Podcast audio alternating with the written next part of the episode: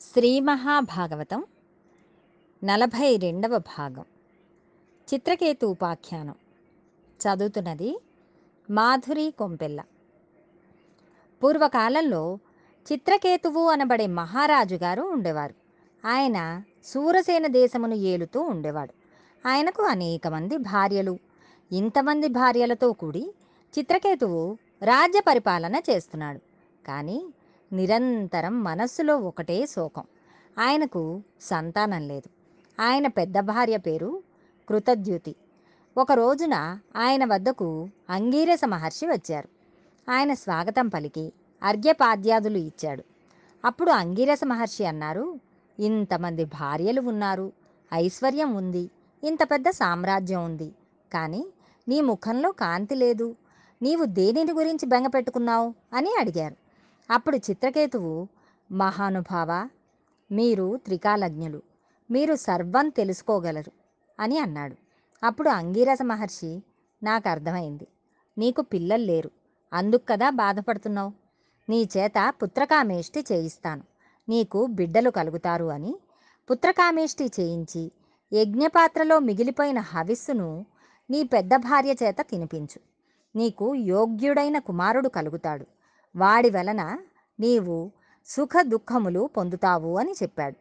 రాజు యజ్ఞపాత్ర తీసుకువెళ్ళి పెద్ద భార్యకు ఇచ్చాడు. ఆవిడ దానిని స్వీకరించి గర్భాన్ని ధరించి ఒక పిల్లవాడు జన్మించాడు. ఇంకా రాజు పరవశించిపోయాడు. అర్పుదముల బంగారమును దానం చేశాడు. రాజ్యం అంతా సంతోషంగా ఉంది. ఒకరోజు రాత్రి పెద్ద భార్య కుమారుని పెట్టుకుని నిద్రపోతోంది. మిగిలిన భార్యలందరికీ కోపం వచ్చింది. మనకందరికీ పిల్లలు లేరు కాబట్టి రాజు ఇప్పటి వరకు మనందరితోటి సమానంగా ఉన్నాడు. ఇప్పుడు ఆవిడకి పిల్లాడు పుట్టాడు కాబట్టి కృతజ్ఞుతి మందిరానికే వెళ్తున్నాడు. ఇప్పుడు ఆవిడకి ఈ ఆదరణ పోవాలంటే ఆ పిల్లవాడిని చంపేయాలి అని వీళ్ళందరూ కలిసి ఆ పిల్లవానికి మెల్లగా విషాహారాన్ని పెట్టేశారు. మరునాడు ఉదయం చూసేసరికి పిల్లవాడు నల్లగా అయిపోయి మరణించి ఉన్నాడు. ఆ పిల్లవాని పాదముల వద్ద కూర్చుని తాను ప్రభువుననే విషయాన్ని కూడా మర్చిపోయి ఏడుస్తున్నాడు. అప్పుడు అంగీరస మహర్షి బ్రహ్మలోకం నుంచి నారదునితో కలిసి వచ్చారు. వారు వచ్చేసరికి రాజు ఏడుస్తున్నాడు. ఎవరి వలన కొడుకు పుట్టాడో ఆ అంగీరస మహర్షిని మర్చిపోయాడు. అప్పుడు అంగీరస మహర్షి రాజా ఎందుకు ఏడుస్తున్నావు? అని అడిగాడు. రాజు ఆశ్చర్యపోయి కొడుకు చనిపోయినందుకు ఏడుస్తున్నాను అన్నాడు. అప్పుడు అంగీరసుడు నువ్వు ఇప్పుడు నా కొడుకు నా కొడుకు అని ఏడుస్తున్నావు కదా. నేను ఇంతకు పూర్వం నీకు కొడుకు పుట్టడం కోసం నీ చేత యజ్ఞం చేయించాను. అప్పుడు నీకు ఈ కొడుకు లేడు. అంతకుముందు నీకు కొడుకు లేనప్పుడు నీవు సుఖంగా ఉండేవాడివి. ఈ కొడుకు మధ్యలో వచ్చాడు. మధ్యలో వెళ్ళిపోయాడు. చిత్రకేతు మనుష్యుల జీవితములు ఎలా ఉంటాయో తెలుసా? నీకు ఒక విషయం చెబుతాను. ఈ శరీరమును చూసి అనేకమైన అనుబంధములను పెట్టుకుంటారు. అసలు దేనితో అనుబంధం పెట్టుకున్నారో? అది విష్ణుమాయ. అది ఉండేది కాదు. కానీ లోపల ఉన్నది ఎప్పుడూ ఉండేది. రాజా అసలు ఉండవలసిన అనుబంధం ఈశ్వరుని ఒక్కనితోటే. అది లేక నీ కొడుకుతో పిల్లలు లేరన్న భ్రాంతితో ఉండిపోయి జ్ఞానం కలగడం లేదని సుఖదుఖ కారణమైన కొడుకును నీకు ఇచ్చాను. ఇప్పుడు చూసావా వాడే సుఖం దుఃఖం ఇచ్చాడు. నీకు మాయయందు తగులుకునే స్వభావం ఉంది. దాని వలన నీవు సుఖదుఖములను పొందుతున్నావు. అప్పుడు నారదుడు నా కొడుకు పోయాడు అని అంటున్నావు కదా నీ కొడుకును బ్రతికిస్తాను వరం ఇస్తాను.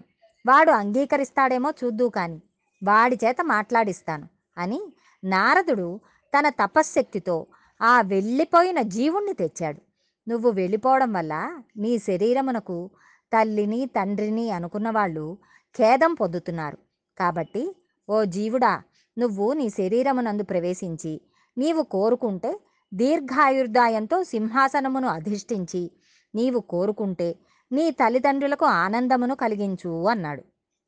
జీవుడు వెనక్కి వచ్చి ఇప్పుడు తండ్రి వంక చూసి భ్రుకెటి ముడివేసి నేను ఈ శరీరం వదిలిపెట్టి వెళ్ళిపోయాను.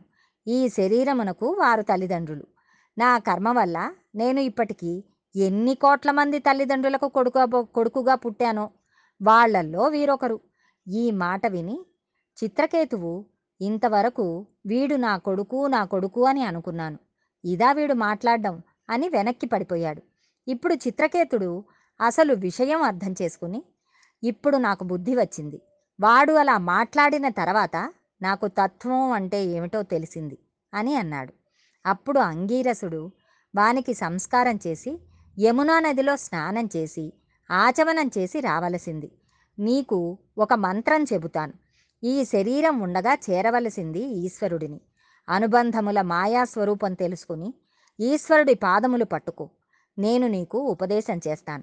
ఈ ఉపదేశం చేత ఏడు రాత్రులు ఈ మంత్రమును జపిస్తే నీకు సంకర్షణ దర్శనమవుతుంది అని అన్నారు. ఆయనను నమ్మి చిత్రకేతువు ఏడు రాత్రులు ఏడు పగళ్ళు జపం చేశాడు. అలా జపం చేస్తే ఆయనకి శ్రీమన్నారాయణుడు పాదం పెట్టుకునే పాదపీటి అయిన ఆదిశేషుడు దర్శనమిచ్చాడు. ఆయనను విశేషంగా స్తోత్రం చేశాడు. అలా స్తోత్రం చేస్తే ఆయన అన్నాడు ఆదిశేషుడు తన రూపమును భాసింపచేసి నీటియందు బుడగ పుట్టినట్టు ఆ బుడగకు అస్తిత్వం లేక నీటిలో కలిసిపోయినట్లు బ్రహ్మమునందే నామరూపములైన మాయ చేత జగత్తుగా పరిణమించింది. ఈ తత్వం అర్థమవ్వడమే నా దర్శనం కలగడం. అందుకని ఇప్పుడు నీవు బ్రహ్మజ్ఞానివి అయిపోయావు అన్నాడు. ఆయన ఇచ్చిన ఒకే ఒక వరం ఈయన పాలిటి శాపమై కూర్చుంది. అనంతుడు ఈయనకు ఒక విమానం ఇచ్చి నీవు ఈ విమానంలో ఎక్కడికైనా విహరించు అని చెప్పి ఆయన దగ్గర తిరిగి సిద్ధగణములతో వెళ్ళిపోయాడు. ఆయన వెళ్ళిపోతుంటే చిత్రకేతుడు ఆయనను స్తోత్రం చేసి తదుపరి విమానమును ఎక్కి అన్ని బ్రహ్మాండములు తిరుగుతూ యక్షకాంతలతో హరికథలను నాటకములుగా ప్రదర్శనలు చేయిస్తూ లోపల పరమ భక్తి తత్పరుడై ఉండేవాడు. ఒకనాడు ఆ విమానం ఎక్కి కైలాస పర్వతమునకు వెళ్ళాడు. పార్వతీదేవి పెనిమిటి అయిన పరమశివుడు సభలో కూర్చుని ఉండగా నాలుగు వేదములు పురుషరూపమును పొంది వాదించుకుంటున్నాయి. పరబ్రహ్మ తత్వం అంటే ఇలా ఉంటుందని అంటున్నారు కదా. అంటే కాదు ఇలా ఉంటుంది అని వాదించుకుంటున్నాయి. పరబ్రహ్మ తత్వాన్ని అర్థం చేసుకోలేక బ్రహ్మగారు సనక సనందనాది మహర్షులు అంజలి ఘటించి పరమశివ మా యందు నీ అనుగ్రహమును ప్రసరింపజేసి మాకు జ్ఞానమును ప్రసాదించమని అడుగుతున్నారు.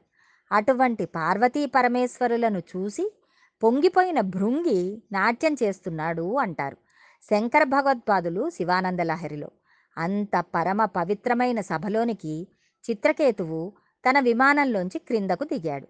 పార్వతీదేవిని ఎడమ తొడమెడ తొడమీద కూర్చోపెట్టుకుని చేతితో గాఢాలింగనం చేసుకుని ఉన్నాడు పరమశివుడు.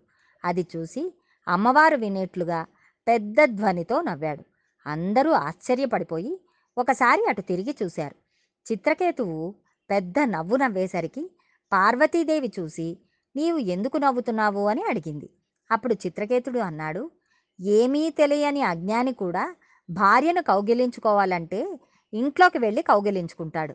అంతేకాని ఇంతమంది తాపసులు ఉన్న సభలో బ్రహ్మగారు నిలబడ్డ సభలో సనక సనందనాథులు నిలబడ్డ సభలో సిగ్గు లేకుండా ఆచార్యుడనని లోకానికి జ్ఞానమును ఇచ్చువాడినని జగద్గురువునని లోక రక్షకుడనని అనిపించుకుని శరమంగళ ప్రదుడనని అనిపించుకున్న పరమశివుడు ఎడమ తొడ మీద భార్యను కూర్చోబెట్టుకుని ఇంతమంది చూస్తుండగా భార్యను గాఢాలింగనం చేసుకున్నాడు.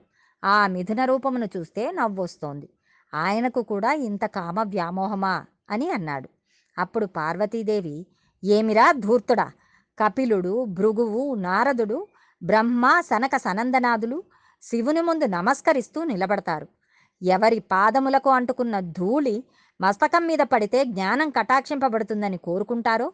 ఎవరి పాదం తగిలితే మంగళతోరణమై మీ ఇంటిని పట్టుకుంటుందో? ఎవరు అనుగ్రహిస్తే నీ ఇంట శుభకార్యములు జరుగుతాయో? ఎవరు లోపల ఉండడం చేత నీవు శివమై పది మంది చేత నమస్కరింపబడుతున్నావో? ఏ శివం లోపల నుంచి వెళ్ళిపోతే నీవు శవమైపోతావో? ఏ మహానుభావుడు లోకములనన్నిటినీ రక్షణ చేస్తున్నాడో? ఎవరు తాను మహాత్యాగి అయి జ్ఞానిగా నిలబడ్డాడో? అటువంటి పరమశివుని తూలనాడడానికి నీకు ఉన్న గొప్పతనం ఏపాటిది ప్రకృతి పురుష తత్వమును తెలియక గుర్తెరుగక ఒక ప్రాకృతమైన మనుష్యుడు హీనుడు మాట్లాడినట్లు మాట్లాడావు.